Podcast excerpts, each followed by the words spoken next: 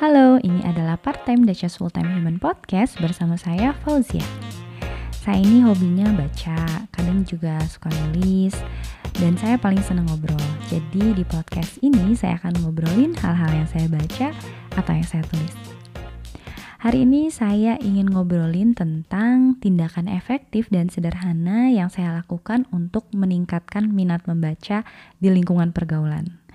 Jadi obrolan hari ini saya ambil dari jawaban saya di platform Quora. Nah, sebetulnya saya sendiri nih tidak pernah secara sengaja ingin meningkatkan minat membaca di lingkungan sekitar saya ya.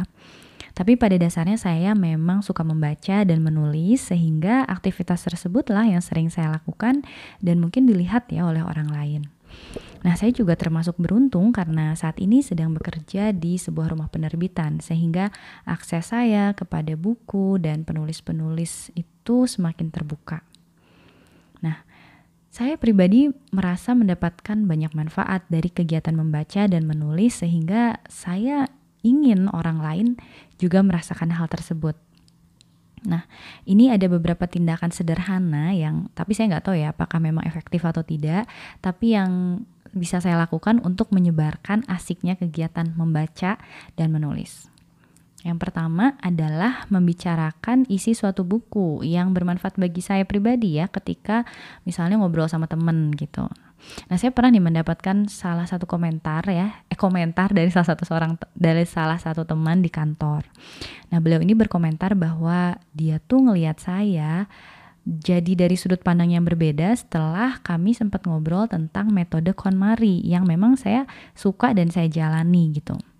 Dia juga bilang selama ini saya ini di mata dia terlihat sebagai orang yang dalam tanda kutip biasa-biasa aja gitu. Eh, pas udah ngobrol tentang terutama buku, ternyata orangnya menyenangkan dan menarik ya gitu kan. Nah, teman saya ini juga jadi semakin semangat nih baca buku Marie Kondo yang judulnya The Life Changing Magic of Tidying Up.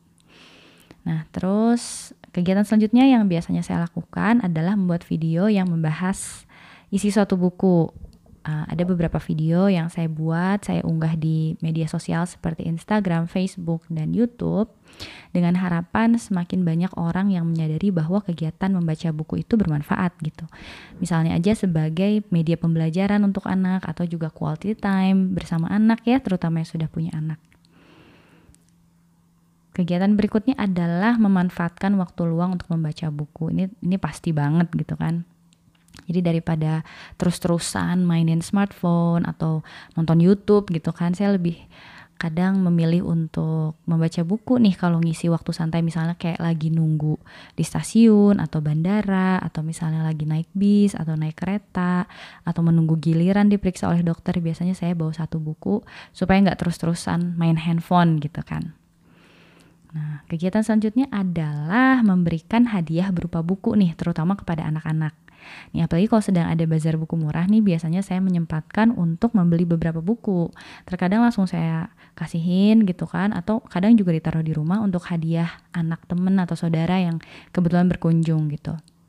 Saya juga kadang memberikan buku yang sudah saya baca ke teman atau saudara yang tertarik untuk membaca. Nah, jadi semoga dengan buku itu menjadi hadiah yang bermanfaat Kegiatan selanjutnya adalah membagikan kutipan menarik atau inspiratif dari buku yang sedang saya baca di media sosial seperti di status WhatsApp, di Instagram Story atau di Facebook Story atau Twitter gitu kan. Biasanya ada aja yang komentar dan jadi tertarik untuk mengetahui lebih lanjut isi buku tersebut. Nih misalnya ada satu quote nih dari bukunya Mas Aji Santoso Putro berjudul Mengheningkan Cipta yang pernah eh mengheningkan cinta yang pernah saya bagikan di media sosial. Berkali-kali ingatkan diri, setiap orang sudah punya jatah waktu dan ceritanya sendiri-sendiri. Kalau memaksa diri agar wisuda, bekerja, menikah, punya anak, dan sebagainya secepat orang lain, barangkali malah tak baik. Penyelamat jiwa yang dibutuhkan pada zaman sekarang, kurangi membandingkan. Aji Santoso Putro. Nah itu tadi quotes-nya menyentuh ya dan inspiratif. Kegiatan berikutnya adalah belajar menulis dengan baik dan benar. Misalnya ketika mengetik pesan via WhatsApp atau menulis di media sosial. Nah, jujur setelah sering mengikuti akunnya Ivan Lani nih media sosial, saya jadi terinspirasi ingin belajar juga menggunakan bahasa yang baik dan benar dan itu saya mulai dari pesan WhatsApp karena kan WhatsApp itu adalah alat komunikasi yang hampir digunakan setiap hari gitu kan. Salah satunya adalah dengan mulai untuk tidak mempersingkat kata-kata ya di WhatsApp tuh kan karena kita ingin cepat jadi disingkat. Nah, itu mulai saya sekarang tidak menyingkat lagi. Awal-awal aneh gitu kan. Aneh banget ya nulis lengkap gitu, tapi lama-lama malah jadi asyik dan malah memperjelas maksud sih ya. Dan kalau sekarang malah ngerasa aneh nih kalau disingkat gitu. Nah, yang terakhir, salah satu kegiatan yang saya terapkan juga untuk meningkatkan minat baca dan menulis di lingkungan pergaulan saya adalah menulis artikel tentang isi suatu buku gitu. Nanti artikel tersebut kemudian saya bagikan juga di media sosial. Kadang kalau di media sosial itu saya menyebut penulis atau penerbit bukunya alias ngetek ya atau mention gitu.